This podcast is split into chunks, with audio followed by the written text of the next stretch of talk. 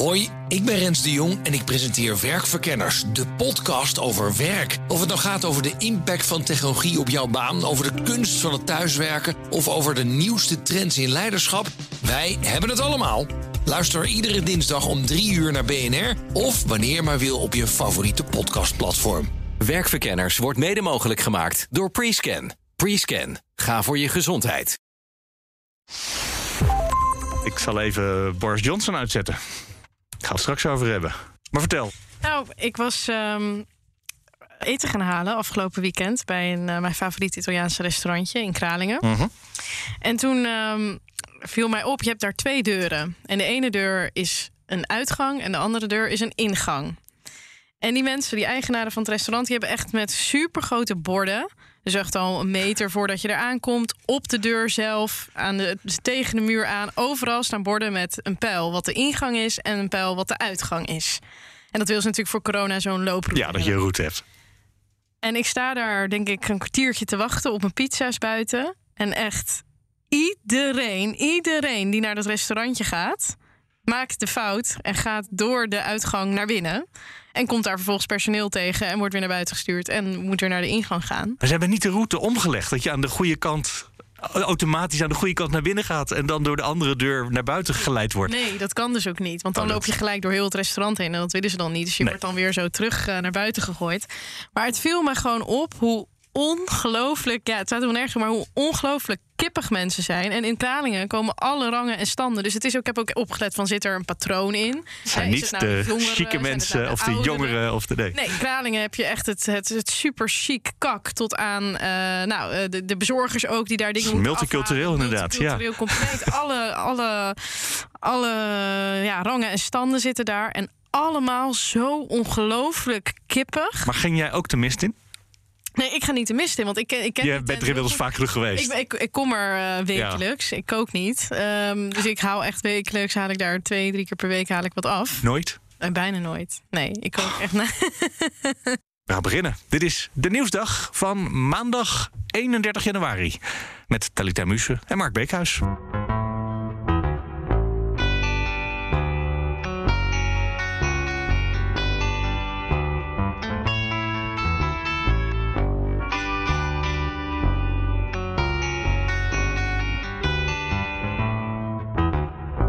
Eerst maar eens even het water. Jij zei al Rotterdam, waar je woont. Mijn arme Ik stad. zag foto's van Ja. het Noordereiland, wat bijna geen eiland meer is. Nee, ik heb de hele dag in Amsterdam eh, gewerkt en nu zie ik de foto's voorbij komen. ehm, dat Rotterdam het water zo hoog staat dat gewoon bij de punt van Noordereiland tegenover de Erasmusbrug is het water gewoon de straat over. Dat heb ik nog nooit gezien. Het lijkt wel alsof Echt gewoon- waar niet? Nee, het lijkt alsof die hele nee, nee, nee, want het lijkt alsof die hele Maas gewoon ieder moment het hele Noordereiland kan gaan Ja, wegvaren. maar dat- Ja, dat is heel zorgwekkend. En ja, want ik, ik woon natuurlijk in die stad en dan zit ik natuurlijk wel in Kralingen. Hoog genoeg, toch? Ja. Nou, Weet ik, weet helemaal niet of dat überhaupt hoe hoog dat ligt, eh, Kraling. Of dat nou hoger of Gaan we lager straks even checken. Er is een website waarop je kan kijken hoe hoog je woont. Ik hoop dat mijn kat veilig zit. Ja, ongetwijfeld. En anders dan evacueren de buren hem. Ja, precies, ja. Ander nieuws van vandaag. Het Koningshuis. Het schijnt dat er een paleisruzie is geweest. Ik, eh, dat was er mijn appberichtjes. Een paleisruzie in 2001 tussen Beatrix en Willem-Alexander. Waar Wim Kok ook eh, bij aanwezig was. Omdat ehm, Alex die stond op het punt om... Mag jij Alex zeggen? ik mag Alex zeggen. Stond, stond op het punt om in het vliegtuig te springen. Het regeringstoestel, denk ik. Of het KLM'tje. Om eh, de hand te gaan vragen van, eh, van Maxima. En daar was hij blijkbaar op tegen. En dat gaat BNN-Vara. Die hebben een, een, een nieuwe documentaire. Een porseleinen huwelijk. wat binnenkort uitkomt. En daar, daar wordt dit in onthuld. Dat blijkbaar Beatrix nou, toch bezwaren had bij zijn besluit om... eh, Ja, er waren bezwaren tegen de familie Zorgwita. precies, er waren toen in die, ja, dat weet ik nog. Ja, toen kwamen er ook allemaal van die, van die uitzendingen uit over inderdaad haar contacten en dat hele regime van haar vader en eh, de protesten die daar in Argentinië ook waren. Van al die slachtoffers, al die moeders die hun kinderen zijn Ja. kwijtgeraakt onder dat regime. Ja, dat is heel, heel, heel heftig geweest. Maar het is ook wel mooi toch? Dat hij zou hebben gekozen voor de liefde. Ja, boven het koningschap. Trouwens, dat gun je niemand, denk ik, het koningschap. Maar ja, hij zit nog helemaal in die familie. Maar dat je denkt, nou weet je, ze kunnen me wat. Nederland is tegen de regering. Maxima is tegen, het. Mijn moeder is tegen. Maar ja, als je dan die foto nu ook weer van hun ziet. Dat was, was echt een hele. Het is een hele mooie vrouw, hè? Maar ik kan het wel begrijpen. Ik kan het wel begrijpen dat. eh, Oh, jij denkt dat hij alleen voor het uiterlijk ging. ik denk dat je het al niet zo lang volhoudt op die positie. Nee, dat denk ik ook. Maar het is, eh, het is een prachtig, eh, prachtig paar. Maar ik ben benieuwd. Kijk uit naar die. ik hou er. Ik vind het wel leuk, Ja. het Koningshuis. Om Je hebt veel met het Koningshuis. hè? Nee, ik heb er eigenlijk niet zo heel veel mee. Maar wel met dus de schaduwkant. Daar Oh, heb ik dan ja. weer heel veel mee. Oké. Nog een nieuwsberichtje. We hebben er nog wel twee als je graag wil. Twee. We kunnen het hebben over Boris Johnson. Waarvan eindelijk het rapport uit is gekomen. eh, dat hij inderdaad zich misdragen heeft met al zijn collega's in de tuin. Eh, dat al die tuinfeestjes niet hadden gemogen. En dat eh, een werkoverleg in de tuin hartstikke goed is. Dat staat in het rapport. Maar dat als het geen werkoverleg is en er komt wijn bij... dat je dan misschien door moet hebben dat de rest van het land het ook niet mag. Maar dat is wel wat in het rapport staat. Dat er een disconnect is. Hoe zeg je dat in goed Nederlands? Eh, tussen number 10 en the rest of the country. Dus de, de, Dit- Dit zijn toch wel Ja. harde conclusies. Your failure of leadership, serious failure to observe the high standards expected, excessive consumption of alcohol, behavior difficult to justify. Ja, want de rest van het land mocht met vier mensen hoog uitkomen. En dit gaat over acht feestjes met eh, tientallen. Maar toch is het niet het rapport waarover die lijkt te gaan vallen nu. Nou, dat is interessant. Ehm, er is natuurlijk ook een. Naast een politiek rapport, wat nu gemaakt is, ook een politieonderzoek gaande. En de mensen van de politie hebben gezegd: wil je alsjeblieft nog een heleboel belangrijke details stilhouden? Want dat past misschien in ons onderzoek en dan zit je ons in de weg. Dus heel veel belangrijke, spannende mededelingen zijn weggehaald. En dan nog blijft er een heel hard, heel duidelijk rapport over. Dus Overleeft deze. hij dit nou vanwege Ja, oh, dit is een en goede vraag. Is dat zeg maar waardoor hij dit nu overleeft? Dat hij daarmee, omdat het een hectische situatie is, dat hij toch maar beter blijven zitten dan nu een wissel? Het zou zomaar kunnen dat de oorlog in Rusland een kleine rol speelt. Lia van Beckhoven, onze correspondent in Engeland, die zei al een week of drie geleden: hij ligt heel erg onder vuur. Verwacht een kleine oorlog binnenkort.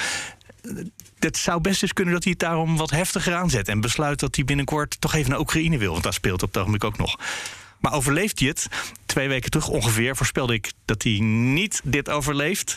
Nou, dat punt heb ik dus niet binnengehaald. Ik ga vandaag mijn, opke- mijn, eh, mijn, eh, mijn voorspelling omkeren. Want nu hebben we het eerste dat? rapport. Mag dit? Ja, voor mij mag dat. de luisteraar, mag dit? Ja, de luisteraar mag, er- mag erover stemmen of het mag of niet. Maar ik doe het gewoon. Mijn voorspelling voor de komende twee weken is dat hij er over twee weken met dit rapport nog gewoon zit. Hmm. Ik, ik vermoed dat je hem zomaar eens gaat halen. denk. Ja, eindelijk ook weer eens een punt. Wordt hoog tijd. Wil je nog het over carnaval hebben? Over... Ehm, ja, dat de BOA's, eh, de BOA-bond, eh, die ziet de handhaving van de coronaregels voor het carnaval niet zitten. Nee, die zeggen gewoon wel carnaval of geen carnaval, maar niet zeggen carnaval. En dat wij nou moeten zorgen dat zij anderhalve meter gaan houden. Precies, dus eigenlijk willen ze gewoon dat de politiek het eh, besluit. Terwijl Ja. minister Jezielkes zegt dat carnaval kan doorgaan, maar in een aangepaste vorm. Dus Ja, die zei je kan niet doen alsof het virus er even niet is. Maar dus Nee. met de opmerking van de BOA-bond, als we dat serieus nemen... dan zegt mevrouw Jezilkes dus eigenlijk... sorry, carnaval gaat ook dit jaar niet door. ja. Nou, vanavond is er een eh, overleg tussen de burgemeesters. Dus daar gaan we morgen meer over horen. Er zullen vast wel weer eh, burgemeesters zijn die toch neus gaan zien. Er zijn Dat altijd ik burgemeesters. zomaar. ik weet ook al welke. Als je wat wil laten weten, wil reageren... dan kan je mailen naar denieuwsdag.bnr.nl... of je kan twitteren at de Nieuwsdag. Dat doen sommige mensen ook. En je kan natuurlijk altijd terecht op Instagram, Talita Muse. Zeg eens, waar kunnen de mensen op Instagram terecht? Het Talita Muse. en voor de behind the scenes. En via de BNR natuurlijk, Instagram. En daar kan je ook meestemmen over onze voorspellingen.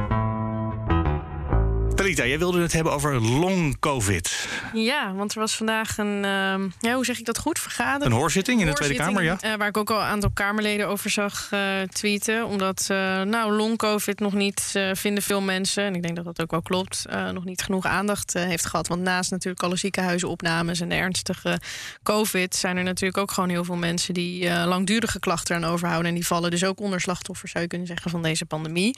Ehm, dus ik dacht, ja, ik wil er gewoon eigenlijk inhoudelijk eh, meer over weten. Ik weet er te weinig van. Eigenlijk precies wat ook de Tweede Kamerleden dachten. Ja, Die worden, moesten worden bij- bijgepraat over waar we staan. Bijgepraat. En dat is mooi. Daar heb ik eh, Michael Rutgers, de directeur van het Longfonds, eh, voor eh, beschikbaar gevonden.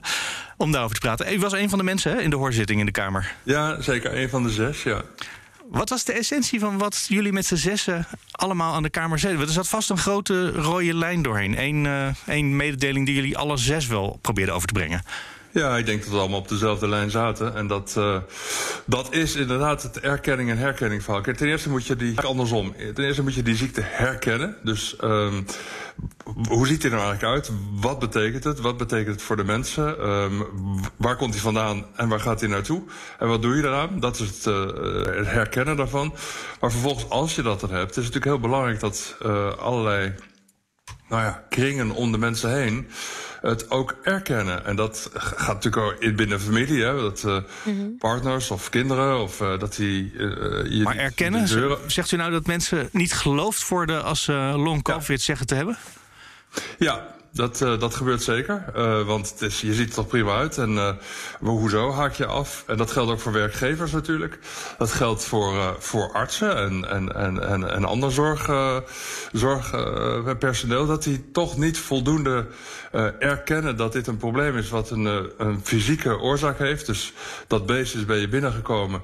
Die heeft daar een probleem veroorzaakt. En daar heb je langdurig last van.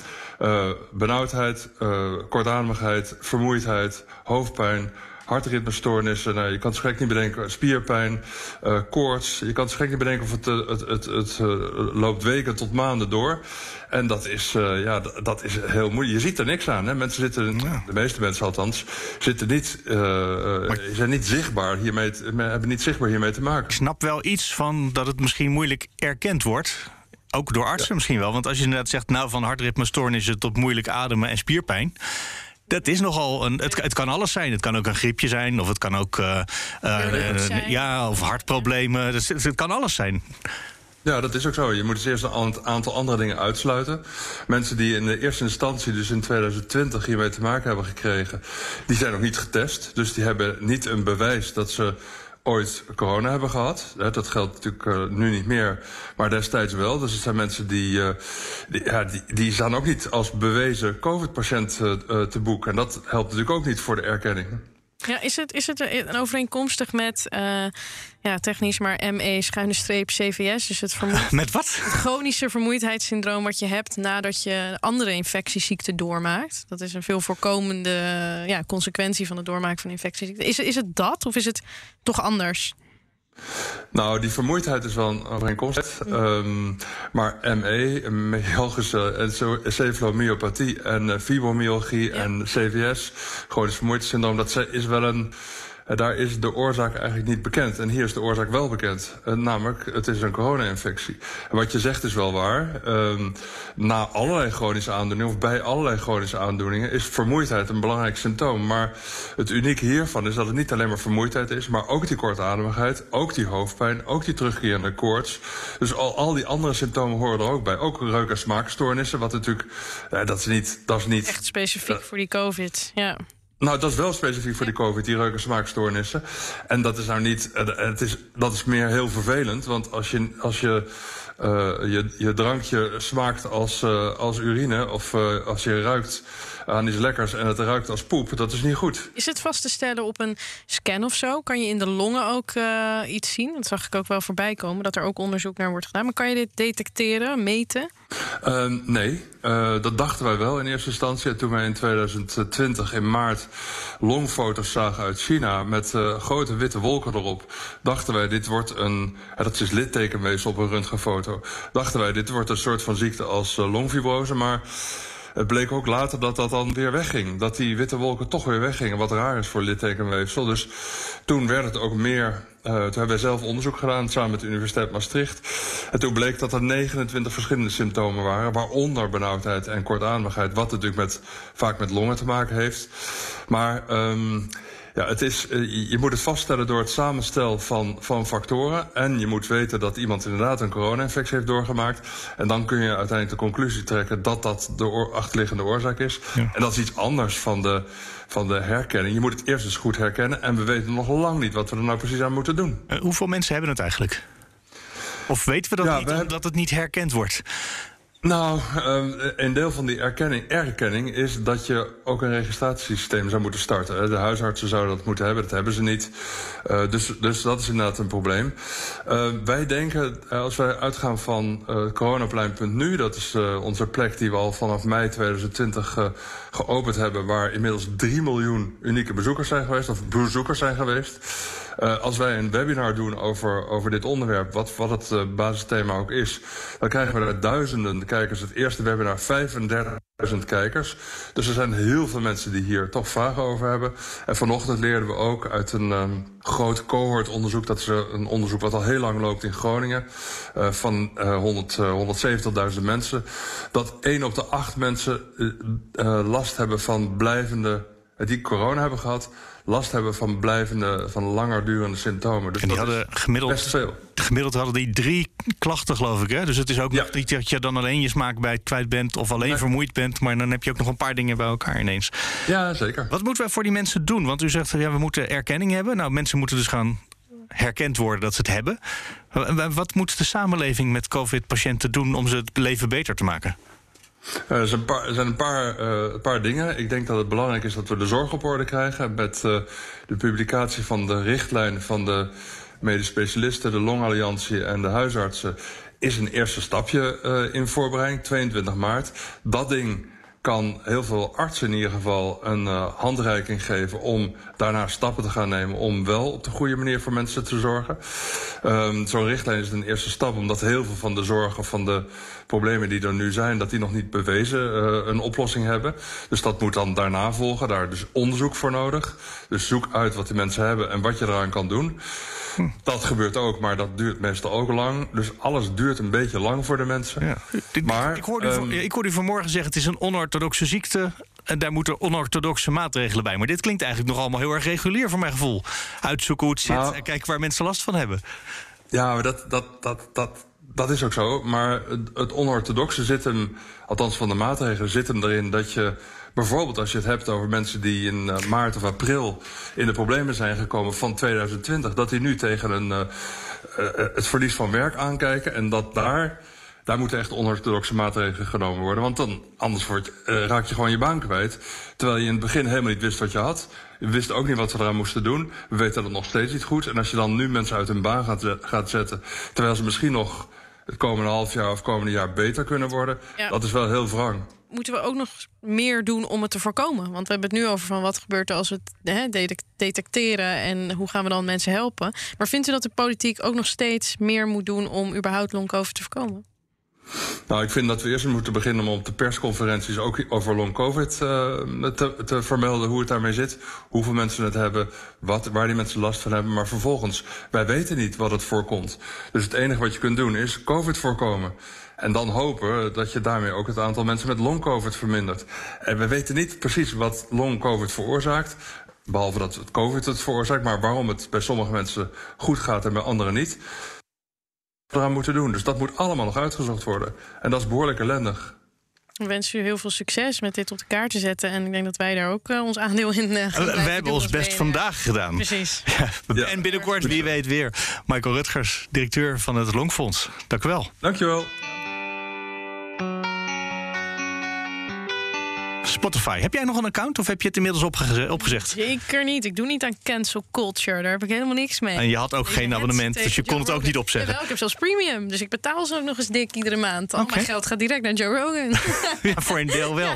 Ja, al die desinformatie. Iemand moet die 100 miljoen ja, betalen. Ja, precies. Ja, dat ja, komt het mij ook. Nee, maar het is natuurlijk wel uh, interessant. Want uh, wat er gaande is, desinformatie is wel een van de grote zorgen van deze tijd. Uh, social media en hoe gaan we daarmee om? En uh, naar aanleiding van de. Nou, Joe Rogan heeft een hele succesvolle podcast. Natuurlijk echt een, een, grootheid. Inmiddels is die groter dan de reguliere media. 11 miljoen luisteraars per aflevering.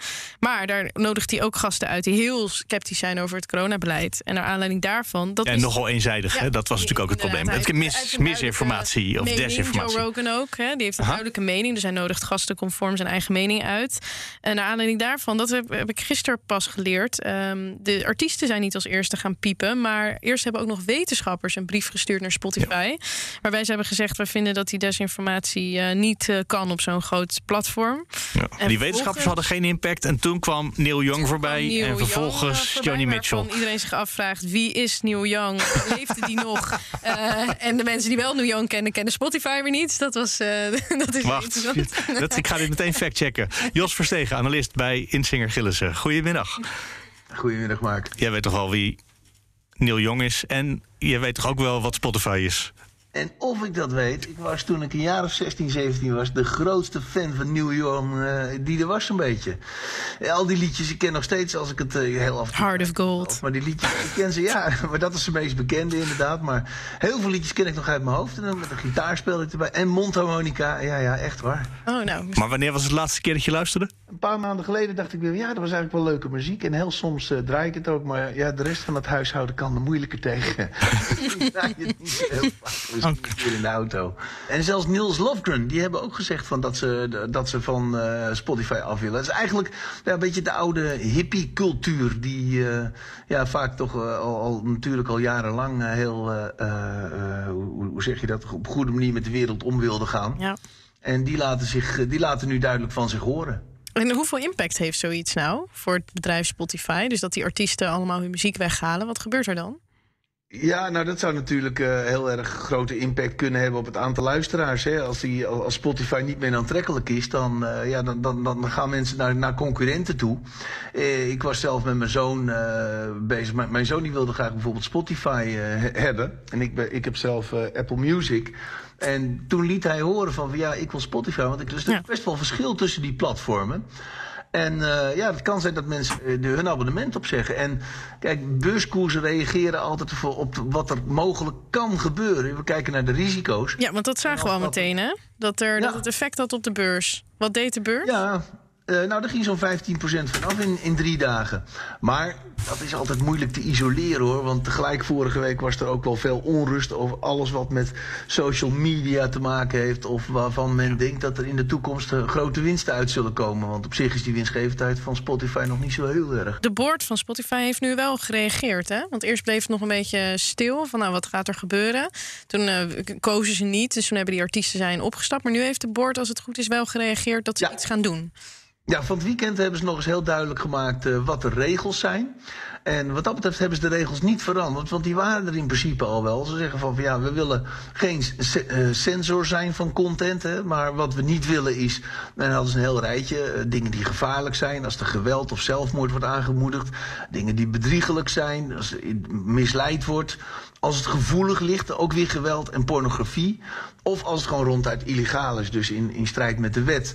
Nou, dat soort content willen ze niet op hun platform hebben. Maar ja, kijk, bij popmuziek is natuurlijk altijd uh, een, een beetje tegen de maatschappij schoppen geweest. Dus ja, ik, ik kan me ook wel artiesten bedenken die, die geweld verheerlijken.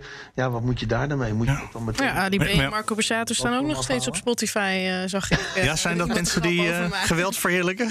Nee, maar ik, daar zag ik iemand vandaag dus een opmerking over. Dat inderdaad als je hebt over artiesten die of inderdaad in muziekgeweld verheerlijken of uh, zijn aangeklaagd vanwege iets, ja, dan hm. verdwijnt niet per se hun muziek of zo van, het, van, een, van een platform af. Maar zo iemand als Neil Young, die is natuurlijk hartstikke productief. Die heeft duizend misschien wel duizenden uh, nummers uitgebracht. Uh, dan raak je toch iets kwijt uh, op zo'n platform. Ja, heeft dat, haalt hij niet hoor. Nee, nee? Ik, heb het, ik heb nog even opgezocht. 1180 liedjes had hij. Ah, iets meer dan duizend. Van, van, van zijn liedjes verkocht ook. De rechten verkocht de helft daarvan. Maar het zijn er 1180 en dat is 0,002% van alle 70 miljoen liedjes die er op Spotify staan. Dus 2000ste van een procent. Nou, ja. toen Joni Mitchell en Niels Lofgren zich erbij aansloten. Ik geloof dat ze zo'n 20 albums hebben gemaakt. Nou, dat, je... dat zet de nou nog niet op 0,003 procent. Dus. Maar als nou in vijf dagen de koers 15 procent omlaag gaat naar dit soort nieuws... ook al spelen er andere dingen ook nog op de achtergrond... want ze waren al op een neergaande trend bezig sinds halverwege december. Dan nog. Ja, nou dat is inderdaad... Ja, het, het, is gewoon de angst hè, dat ze daar op een verkeerde manier mee omgaan... en in één keer de hele wereld tegen zich krijgen. Kijk, die artiestenwereld, die zijn allemaal... Dat, dat zijn, die zijn over het algemeen behoorlijk democratisch ingesteld. Die steunen meestal de democraten... En als er iets is wat een beetje naar, uh, ja, de andere kant op dreigt te gaan, dan, dan kan het zijn dat een hoop artiesten in één keer zeggen van ja jongens, we willen dit niet meer. Dus ja, het was wel echt belangrijk dat Spotify nog eens een keer met die regels naar buiten kwam van jongens, we, ja, dit willen we helemaal niet. Overigens ja, die Joe Rogan die lijkt mij zelf tamelijk hersenloos. Want hij zegt van ik heb geen idee waar ik over ga praten. Tot ik zit en begin met praten. Dus hij denkt er zelf helemaal niet over na. Maar hij nodigt gewoon af en toe mensen uit met uh, ja, dus hele, hele rare ideeën. En uh, ja, dat jaagt dus mensen op stang. En dat is natuurlijk lastig. Kijk, weet je, als je 11 miljoen volgers hebt en, en, en er wordt veel naar geluisterd, dan moet je natuurlijk elke keer met iets spectaculairs komen. Ja. ja, dus dat versterkt. Het is een zelfversterkend effect. Een goede kans dat ze meer luisteraars hebben nu ineens. Omdat iedereen die nog niet van de man hoorde nu weet... oh, voor gekke meningen moet ik daarheen. Dat wordt mijn voorspelling. Hij gaat van 11 miljoen, gaat hij naar nou, 11 miljard. 11 miljard streams. Dat is wel veel. Dat is wel heel veel. Dat is ook een beetje reclame. Dus ja, ja ik, ik, moet je zeggen, ik vind die, die koersdaling... Ik, ik, begrijp wel dat mensen denken van... van er kan iets, uh, een, een, een, een sneeuwbaleffect komen... dat steeds meer artiesten weggaan. Maar ja, het is ook natuurlijk best een belangrijke inkomstenbron. Ik meen dat voor Neil Jong ongeveer 60% van zijn inkomsten via Spotify ging. Dus ja, dat was voor hem ook best een behoorlijk uh, principiële nou, Dat zegt wel weer iets over de idealen van die generatie. Dat hij ja. 90% van zijn brood weggooit om, uh, om ja. dit statement te maken. Heel erg bedankt voor deze uitleg. Tot je dienst. Jos Versteeg, tot de volgende keer. Dag. Dat was hem voor vandaag weer. Dat was hem alweer. Het vloog voorbij. De maandag. Tijd vliegt. Ja, jij moet terug naar je kat in Rotterdam om te kijken of die nog veilig is. pootjes heeft. Kat, katten redden zich altijd. Hè. Die zit ergens hoog in een boom. Katten houden niet van water. Nee, en zo, die van mij, mijn kat, die echt gewoon iedere dag gaat ze of in het bad of in de wasbak zitten. En dan helemaal met de kop over het lijf, over de, over de, de hoofd heen. Badmuts op? Ja, nee, maar, nee, maar het is bizar, mijn kat. Jouw kat houdt wel van die water. houdt van badderen. Oh, dan is helemaal niks aan de hand vandaag. Een bad, ken je dat niet? Een badkat. Een badmat ken ik. Nee, dat is net niet hetzelfde.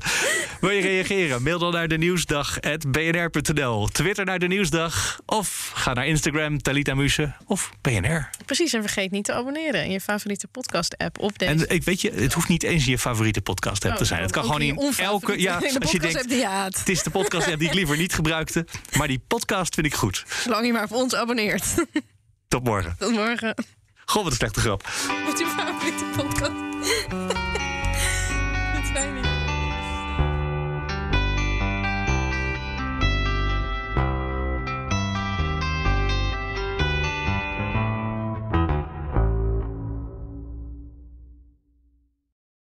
Hoi, ik ben Rens de Jong en ik presenteer Werkverkenners, de podcast over werk. Of het nou gaat over de impact van technologie op jouw baan, over de kunst van het thuiswerken of over de nieuwste trends in leiderschap, wij hebben het allemaal. Luister iedere dinsdag om 3 uur naar BNR of wanneer maar wil op je favoriete podcastplatform. Werkverkenners wordt mede mogelijk gemaakt door Prescan. Prescan. Ga voor je gezondheid.